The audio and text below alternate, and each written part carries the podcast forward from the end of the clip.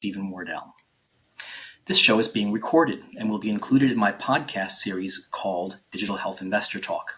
Subscribe to our podcast on Apple, Google, and Spotify. This is not investment advice, and we are not investment advisors. Our guest today is Jeremy Sohn.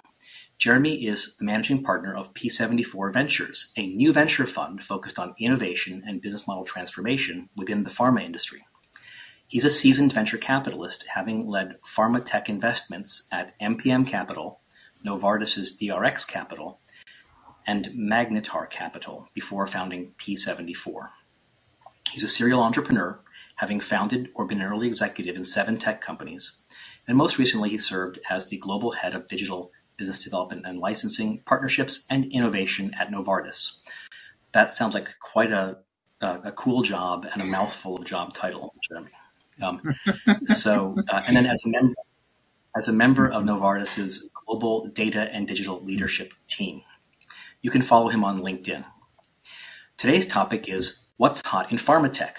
What are the big pain points in pharma, and how can tech fix them? First off, here's the format of today's show. We'll chat for about 30 minutes about the news and other issues, and then we'll talk about the topic of today's call for another 30 minutes, and then we'll be taking questions in the text chat and call ins from the audience. In order for you to do more than just watch, you need to register for an account with call in. To register, you can access call in at callin.com. That's C A L L I N dot C O M, or through the, the Callin social podcasting app in the App Store. The call in platform works similarly to Clubhouse Rooms and Twitter Spaces for a modern social audio experience. Once you've registered, you can use the text chat or press the website's call in button to join in the discussion. So, welcome to the show, Jeremy, and it'd be nice to have you introduce yourself to our audience. Thank you very much, Steven. It's a pleasure to be here. Um, I think you already gave a, uh, a little bit of an update on, uh, on my background, so I don't know how much more there is to say, but uh, I really just enjoyed for the last 10 years working uh, with my peers uh, in the industry, focusing on what's all important to each of us, which is, is making healthcare more accessible uh, to consumers and, uh, and doing that from a, a pharma, uh, from a pharma lens. So great to be here. That's great. Thank you. So we'll go over, we'll start with the macro outlook. So last week, the Fed raised the federal funds rate by 25 basis points to the range of 4.75 to 5% and made noises that it had come to the end of its campaign to raise rates. Um, it raised rates 10 times, and uh, rates were, were near zero when it started.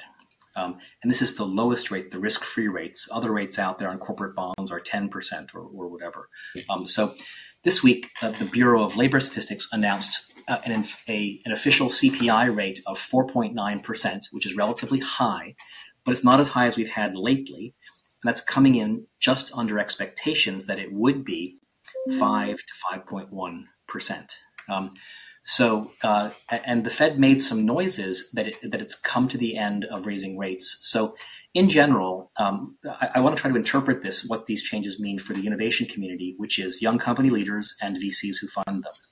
And so, in general, high rates are bad for innovators, they're bad for growth companies, they're bad for uh, earnings negative growth companies. Um, and inflation's also bad for them. So, in general, that's bad. And that's been recognized and incorporated into the markets. And so, now we're at a kind of we're, we're managing bad, but things are not out of control and things are looking up a little bit relative to the recent past. So the fact the Fed has said it's probably not going to raise rates anymore means it thinks that inflation is not going to be out of control and means that investors can have that solidity of knowing that rates are not going to go up a lot in the near future.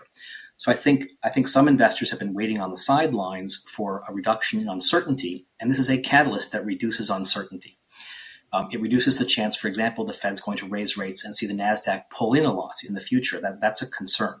The, Nasdaq may still pull in and go up and down, uh, but it's not going to pull in because the Fed raised rates by a point or two further. Um, so uh, that's kind of my my interpretation. And what, what I, I, so an optimistic view of the future would be that investors who have funds that have fund lives on those funds and who have been sitting on the sidelines for six quarters, six or seven quarters, um, are, and who need to start investing um, are going to see this as a signal uh, to start investing more uh, in digital health. So I, think, I think we we haven't seen that the last few quarters. I think we, there's a greater chance we will see that in the future because of what the Fed did two weeks ago and because the CPI came in, you know, at, as expected or a little under expected.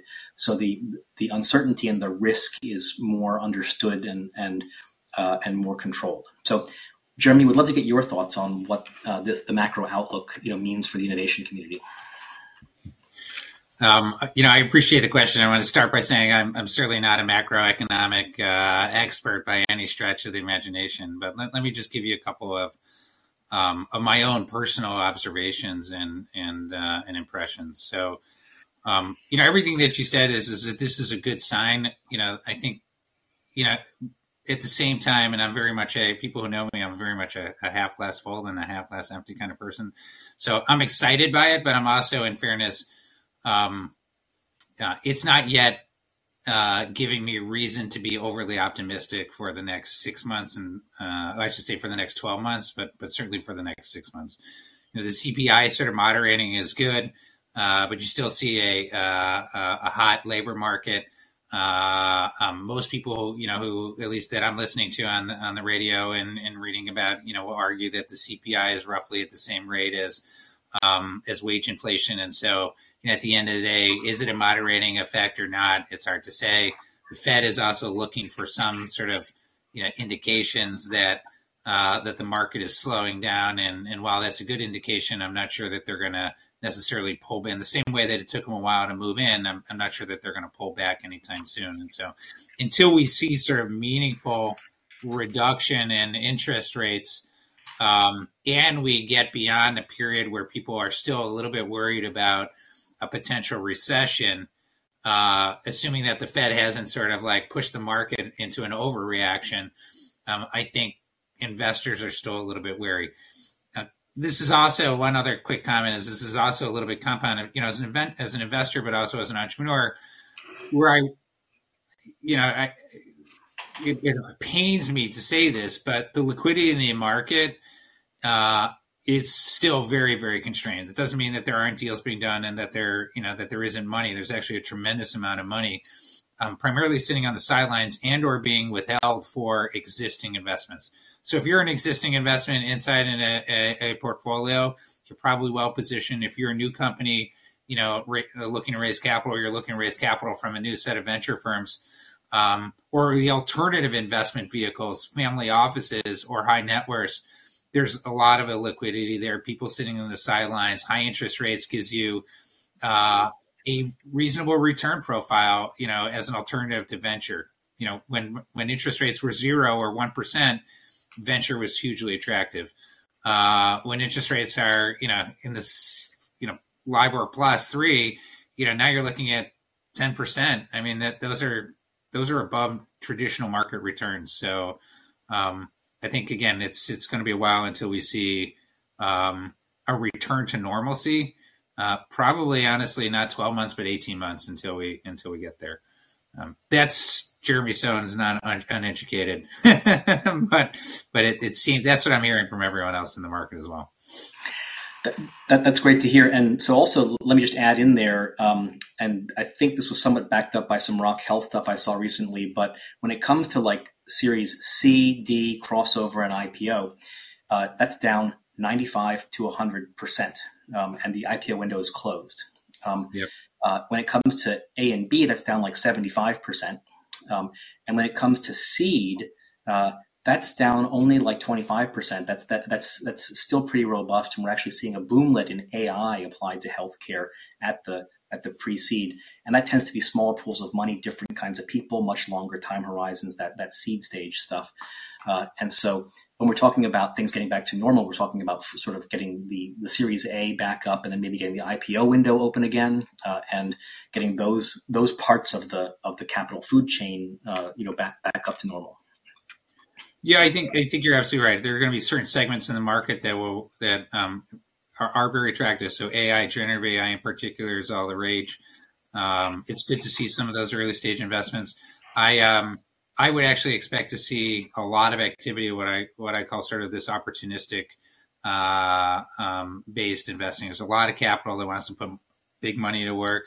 Uh, unfortunately, some of those companies that raise Series C, D, you know, growth stage businesses at valuations that may now be inconsistent with where the market is uh, and where their existing investors uh, are unable to sort of follow on, unfortunately, or where they may have taken on too much, you know, debt.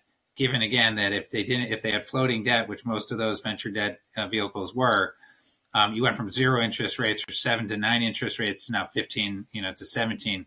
Uh, it's just unsustainable for the vast majority. So there's a lot of recaps and takeouts, uh, even take private. So where we're, I would expect to see a lot of activity from investors, particularly the big funds, uh, on those kinds of again, think about them as as opportunity driven uh, investments. So um, keep your eyes out for for that. If you have money and you're looking to acquire assets uh, IP, tech companies, revenue at low cost, it's a great time to be investing.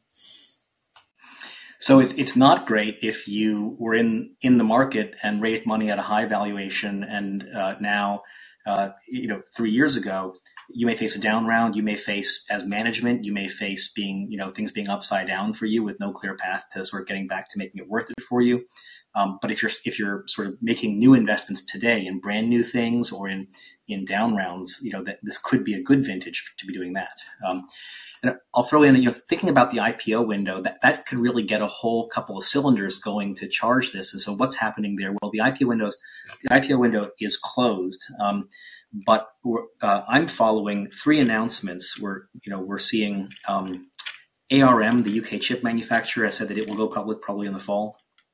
Uh, we're seeing um, uh, Instacart has said it will go public probably in the fall. I'm, you know, I'm looking for the announcement when, of when those dates are. Uh, and the consumer division of J and J, uh, Kenvue, I think it's called, has said it will go public. That's like Tylenol and Band Aids, uh, and probably also in the fall. And so, what we need to see, and following those, and we need to see those have successful IPOs, and then we need to see the price go up after the IPO, and then we need to see it stay up after the IPO. And if that happens, then I think you'll see many tech unicorns and digital health unicorns follow. Um, and so we'll we'll get that reading in the fall, whether that's happening or not. And then you could see start seeing the digital health IPOs six months after that. So it's it's six months to the fall, and then it's six months, you know, to uh, when digital health companies might IPO. So that, that's 12 months out. Uh, but that would really uh, allow the freeing up because a lot of these later stage deals, like Series D, is done with a time frame of like we're doing a Series D now, we expect to go public in 18 months. But if the IPO window is closed and there's no IPO, then you can't get the, the Series D done or whatever. So, um, but that, so that, that, that's my optimistic take on when the IPO window might, um, you know, might uh, open. I don't, I don't have any thoughts on that. Yeah, I, I, mean, I think you're absolutely right, but I, I would only add, and again, I, I, hate to be sort of you know Debbie Downer here, but you know the the challenge on the liquidity market there is is you get six months, six months, and then actually another six months. So what do we mean by the another six months? Well, most of the, the investors are locked up who want to get out of the IPO, who were in the original investment, who can now you know get out of that uh, investment via the IPO. They, there's a minimum six month hold period. So until that basically hold period is actually exhausted, and then the money gets returned back to the original LPs, and then they could recycle it back into the market. You're again, you're you're adding additional, you know, time and months. So that's why, you know, I, I said before, 12 to 18 months is sort of the optimistic time frame for, you know, for markets to hopefully come back to some level of normalcy. Doesn't mean there's not money out there. Don't get me wrong. There's plenty of money out there, but that sort of confidence around what those liquidity cycles are is is what the uh, is what the biggest issue is. And how's the how's the pharma industry, um, you know, uh, feeling these days in terms of are they feeling rich and spendy or uh, pressured?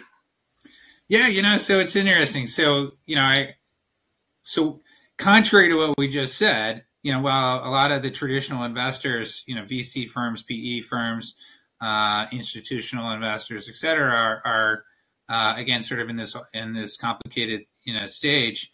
Um, strategics, uh, they're generating cash through their normal course of business, and so uh, and pharma companies, as we know, are, are high you know high value, high margin businesses, and so um, there's a lot of money that is being generated and, and, valuations are low. And this is actually a particularly attractive time for pharma companies to do deals.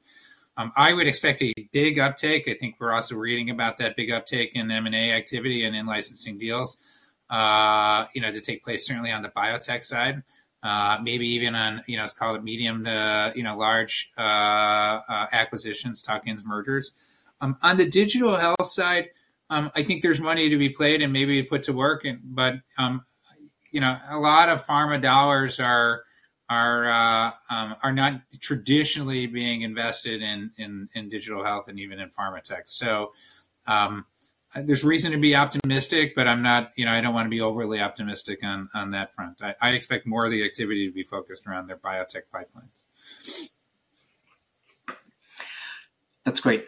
So um, I'm going to move on to the valuation section. So uh, I'll just reference for our audience, you know, the most recent um, SaaS Capital Index for end of April said that the median valuation levels for all public SaaS companies on a forward revenue basis was 6.5x, and that, that's down a little bit from the prior month. Um, uh, and so that, that, that's an interesting basis point to think about for public SaaS companies at that because that, that valuation level often helps to set the valuation for private companies, um, and that compares to uh, and, and, so now also high growth SaaS today can be trading at eight to twelve times, so that so that's good. You certainly a lot of the companies we're thinking of are high growth SaaS, um, but this compares to um, uh, the highs of 2021 um, and where the median SaaS was trading at 16 times, so it's come down by more than half, and high growth SaaS was trading at 30 to 35 times. And so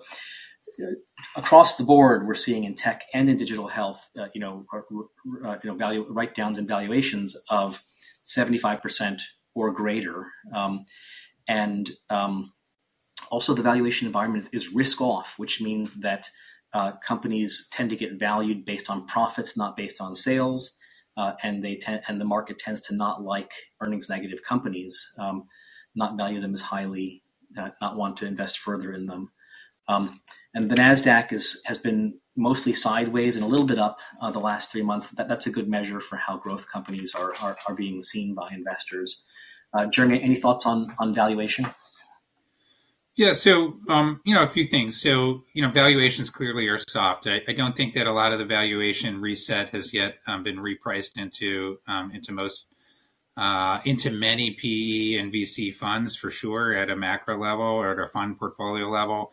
It is happening, you know, from deal to deal uh, where it needs to happen. A lot of VCs uh, and PE firms are trying to avoid that wherever they can by doing either insider led rounds, doing bridge notes, doing convertible notes, you know, et cetera. Um, you know, the the good news is is that this is a great time. Steve, you said this before. It's a great time to be an investor, particularly on the early stage, uh, and even in the mid to late stage, where you know if you find a great company with good bones, good revenue, and good growth, uh, ideally with profitability, but you know, or a path to profitability, but but it doesn't even have to be. It just has to be a uh, a controlled burn, is the way I would describe it. Uh, it's where you see an uncontrolled burn that that that, that people are worried. But um, uh, it's a you know valuations uh, valuations coming down um, in many cases. Although it hurts for a lot of founders, I was a founder many you know many times over. It hurts, but this is actually good for the market because uh, the valuations before were not sustainable. I, you know, uh, there was a um, unfortunately, and again, it worked it worked well for some, but it, it, it, there were some bad behaviors. Valuations shouldn't be off of four, or 12 months. They shouldn't be, you know, in the SPAC markets, they were off of like future revenue potential two, three, four years out. Uh, you know, those things for all rational investors, they, they go against everything you learn in business school and everything you learn in investment banking or in private equity, et cetera. So um, hopefully we're back to sort of like good economics, which when you have good economics, then you can, then expectations – it's easy to rely and, and, and have predictability around what's going to happen. If I grow, uh, and I and I and continue to create value, I should I should be able to unlock and realize value. So we're I'm I'm super excited as a new fund. You know, we're overjoyed. This is a great time to to be investing, putting money to work. Um, we have a little bit again. We could run underneath the radar, and uh, um, uh, again, it's uh, and you could see that hopefully that big step up. So as multiples hopefully return, we're still seeing actually again, you know, on your comment around multiples. Um, I hope the multiples return back to those medians. Um, of course, on, on my deals, I hope they return to the 30 to 35x, but you know, at least on the exit. Uh, um, but uh, I like those sort of safe six to, to 12x, you know, trailing 12 months revenue multiples. Those are fine. Uh, EBITDA multiples on on venture doesn't, in my opinion, doesn't make sense. They're at that point, are they really venture? So let's let's. It's okay to focus on revenue, trailing 12 months revenue, in that range. Those are healthy ranges, and everyone will be happy. Should be happy.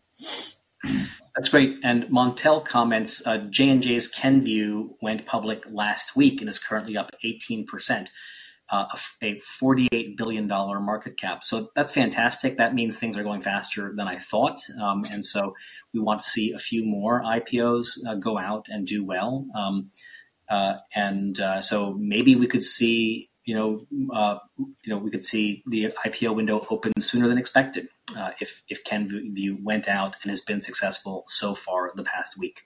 So that's great news. Thank you, Montel. Um, yeah, one, one, one, Steven, one, one comment on that. One, one thing I do expect to see is, is a lot of the, you know, a lot of the big corporations are spinning out uh, um, divisions, you know, particularly divisions where, again, where it, it sometimes is, a, and I'm not saying that this is or isn't the case for J and J and Kenvue, but um, more often than not, certain divisions. There used to be this idea of we wanted to de-risk, you know, our business and, and pull in multiple divisions that have represent different kinds of revenue streams, different kinds of margins. Um, what we found over the last five years or so, particularly around life, life sciences, is that it actually was a drag on on value in the market. So spinning these these high performing, high value. I mean, Kenvue is some of the largest brands, well known brands in the industry. Uh, um, that makes a ton of sense, and it actually has more value outside the business than it does inside the business. That's a little contrary to what we used to think, because it has more value for J and J as a an aggregate, but it was it was pulling J and J down in many respects, slowing it down. And so um, it's it's good to see that it, it it's it's going up uh, post market. I'm guessing that the bankers were pretty smart about making sure that it wasn't overpriced. It's appropriately priced to give it a little bit of boost. So uh, um, it's good to see that, and I wouldn't be surprised again if we see more of these spinouts. Um, that's great. Thanks. I didn't know about the spinout story, but that makes a lot of sense. And yeah, so bankers will often literally um, value a company like Kenvue, and then they will apply traditionally an IPO discount of 15% to it. So literally, they will cut the value by 15%. And then they go out to the very best mutual funds who are known to buy and hold. This is like Fidelity and Vanguard and BlackRock and others. Um, and they'll go and say, and say, we will serve up and give you good allocations in these deals where we think we've put an IPO discount into them if you will buy and hold. And the act of getting the best mutual funds to buy and hold causes you to have price stability afterwards. And that means that the, the, the uh, the buy sider who did this, they're stuck for a, a year. They're not, they're, you know, they could see the stock price go down and they could, they could, you know, that could hurt them in their career inside their company. They're stuck to hold it for a year but they were promised that approximately 15% upside. And then if things go really well, it could be more than 15%. And they often don't get that kind of promise of upside uh, in, a, in a whole year, uh, you know, in their job. So that, so it's a, it's a source of alpha for them. So that that's and so here we've seen that in the last week it's gone up 18%. So that suggests that the bankers did do a good job of giving an IPO discount to um, those uh, those very best mutual funds who who bought the the IPO.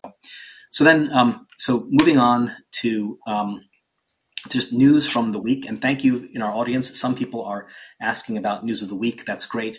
So you know, news of the week, I'd say it remains relatively slow. Usually, I, I would cover things like the funding of a new young company. That's to me, that's news that this show cares about. And that kind of news remains slow. Not a lot of successful fundraisers out there, and more layoffs than good news from companies, unfortunately. It's been that way for a while now.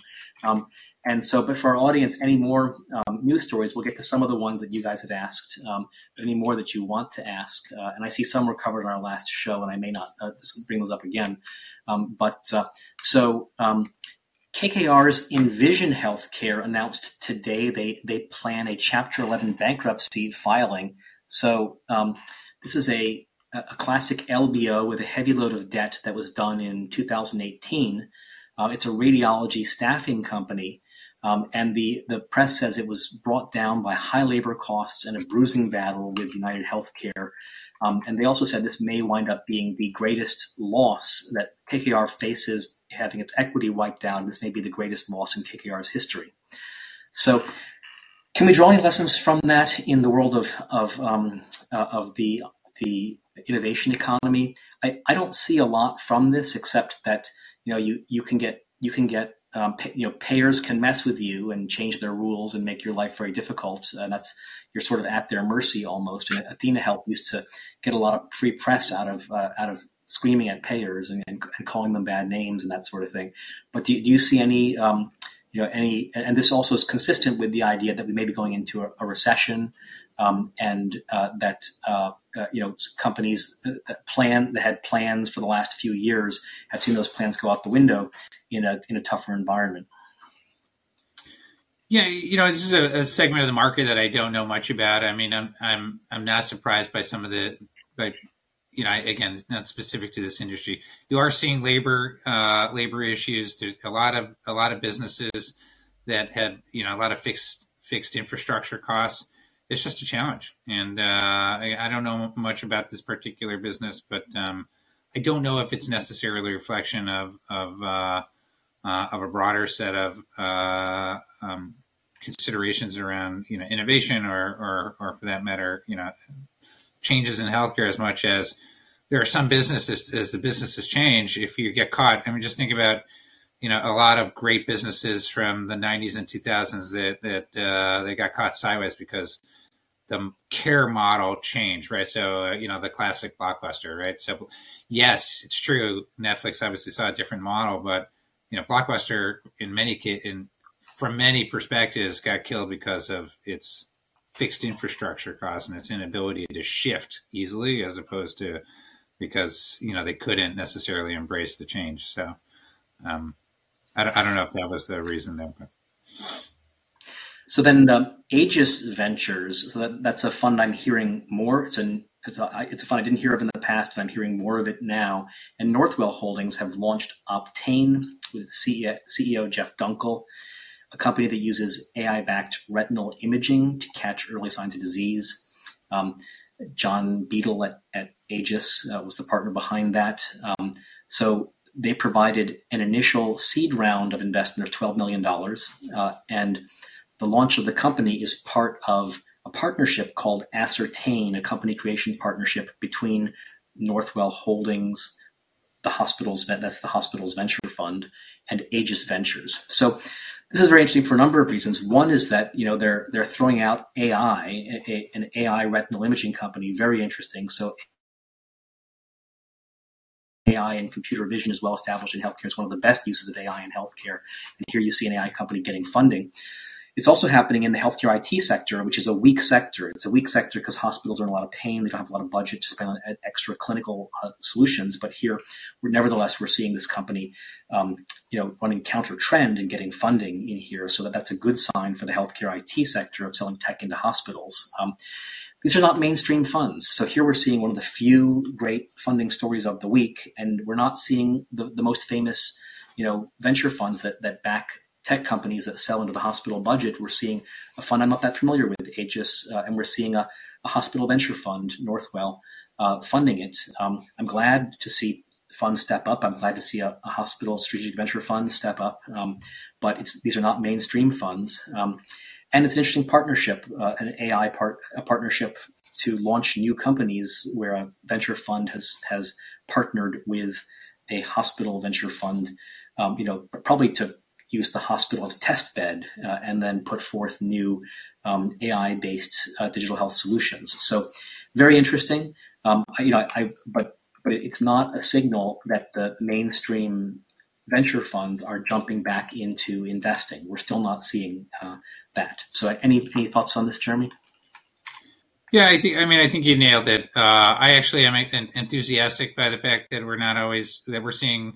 There's room now in the market for you know some of the smaller emerging you know venture smaller and or emerging venture funds. Uh, I'm biased in that. Um, I uh, I think a lot of the bigger funds actually went up market as well, and uh, both before the current environment as well as uh, uh, certainly now. And so, um, and they're dealing with their their their portfolio and some of the challenges within that portfolio. So I think this gives us you know a good time for for for other funds to shine. And I really like the fact that some of the strategics are leaning in. I hope they continue to do that in smart and intelligent ways. Uh, AI, particularly around retinal and around uh, other kinds of um, uh, specific therapeutic care where where um, you could tie the diagnostics uh, to um, the standard of care to when a patient should take their drug and which drug they should take uh, is clearly an emerging trend and an important one. So these are all good signs. That's great. So um, Cue Health, publicly traded home health testing company, laid off 30% of its workforce in the last week, 326 workers, its second layoffs this year. Um, this is a company that rode the COVID driven at home testing wave. And of course, that, that way, now that the emergency is over, you'd expect companies there to be pulling back. Plus, in general, this is not a venture backed company, this is a public company, but, uh, but investors are telling companies they want to see them belt tighten. And so I think this has continued you know signs of of belt tightening. And in this case also they may see a receding wave of sales because people are going back into clinics. Uh, any thoughts? No I, mean, I think you're right. You know the uh, return back to some normalcy around you know covid driven business models is not surprising. It's always a shame when people when that leads to people being laid off. Um, you know uh, my sense is again there's, there's a lot of need uh, I just heard that uh, another podcast uh, um, where they were talking about the huge, huge, huge shortages in, in the nursing market. So phlebotomy, nursing, home health, these are all still very important, strong markets. And